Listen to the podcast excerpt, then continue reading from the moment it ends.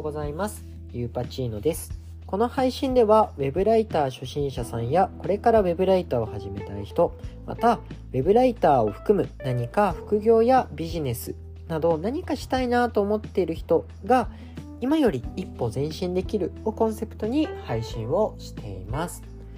今日のタイトルはリード文は簡単だけど深いという内容についてお話をしていきます。リード文って何かわからない方もいると思うので、お話をすると、タイトルのすぐ下にある文章ですね。目次とタイトルの間によくあるんですけど、そこでは、この記事ではこういうこと書いてあるよであったりとか、この記事ではこういうことが学べるよっていうのが書いてある部分になってその部分って本当に文字数はそんな多くないんですけど、めちゃくちゃ深くて、で、えー、結構リード文が苦手ですって相談も受けます。なんですけど、リード文ってぶっちゃけそんな難しくはないですね。というのも、なんでかっていうと、リード文って結構流れに型があったりします。えー、リード文のそもそもの目的からお話をすると、リード文っていうのは、まあ、映画でいうそのオープニングの部分に当たるので、読者にこの記事あなたの役に立つよっていう引きを作る。で、最後まで読んでもらうっていうのが目的になっているんですね。なので、えー、言ってしまえば、リード文であなたにこの記事は刺さるよっていうことを暗に伝えられれば、それだけでもうリード文っていうのは学べるっていうものになってえー、書けるっていうものになっています。じゃあ具体的にどうやって書くのっていうと、えー、これもう流れがあって、まず最初に読者への悩み、読者の悩みを共感します。で、続いて、その悩みっていうのは解決できるよっていうことを提示します。で、その記事で何について書いてあるのかっていうのを伝えて、で、もし、えこれは4番目は可能であればなんですけど、それを使って、ってるあなたはどんなすごい人なのっていうことを伝える。私はこれを使ってこういうふうに良くなったよってことを伝えるんですね。で、最後に、えそれを、この記事を読んだことで得られるメリット。まあよくベネフィットとか呼ばれる部分なんですけど、を伝えるっていうこの流れです。おさらいすると、一番最初に悩みに共感して、で、その悩みはこの記事で解決できるよって伝えて、で、この記事で書いてあることを伝える。そして、えこれは入れるっても入れなくてもいいんですけど、4番目に、えその書いた人のえ権威性ですね。私がこんなすごい人だから伝えられるんだよっていうことを伝えて、で、最後にこの記事を読んだことで得られる未来を伝えるっていう、この5つの流れでリード文っていうのは基本的に書けます。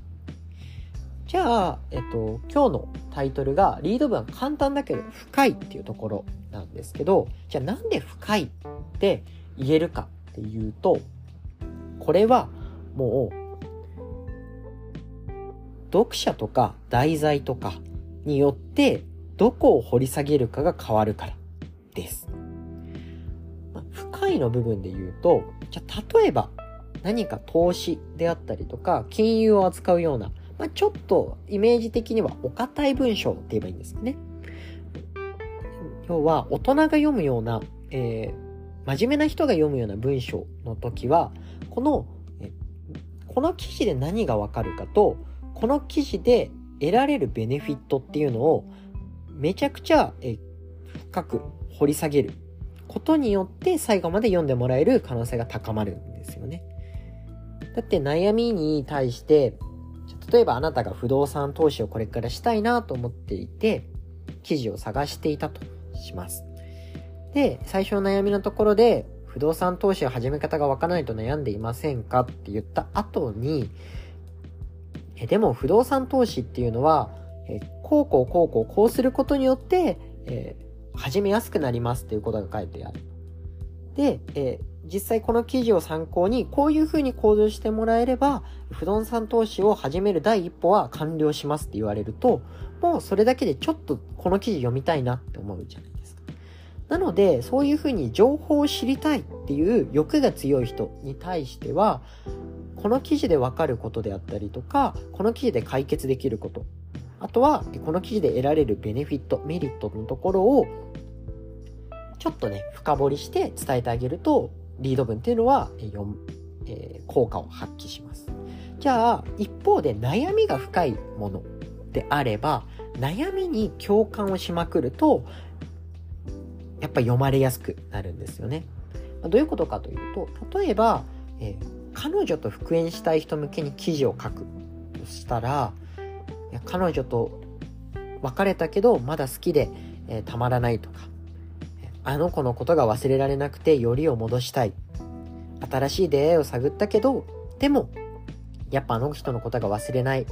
で復縁に対する悩みって根深いですよね。っていうところから始めることによって要はそういう人って感情を解決したいんですよ。知識を得たいっていうよりも感情を、え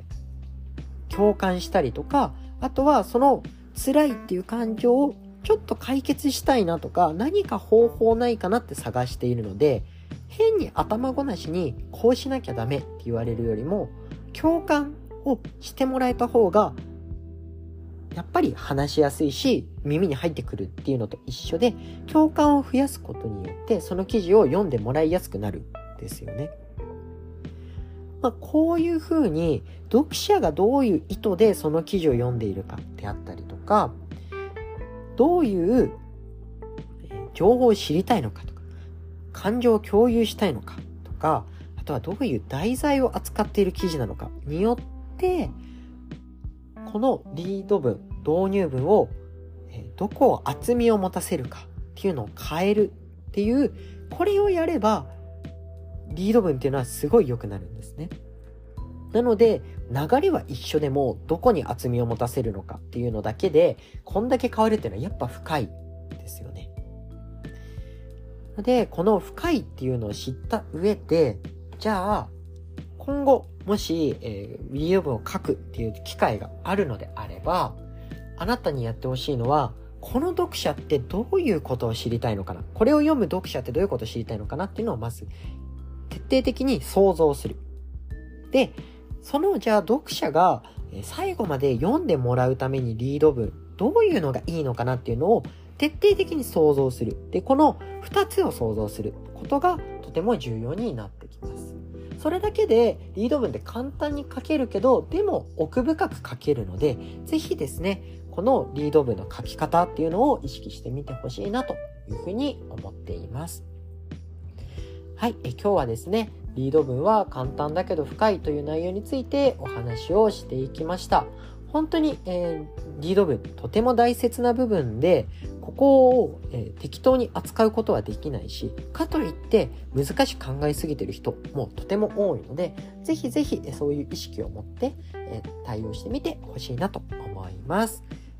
もしね、えっと、何かわからない、リード文のこととかは特によく質問を受ける部分なので、わからないっていう方は、え Twitter で、えユーパチーノと調べてもらえれば出てきますので、ぜひ、え私の、え Twitter で相談をしていただければなというふうに思います。はい、えー、以上で、え、今日の内容を終了します。それでは元気にいってらっしゃい。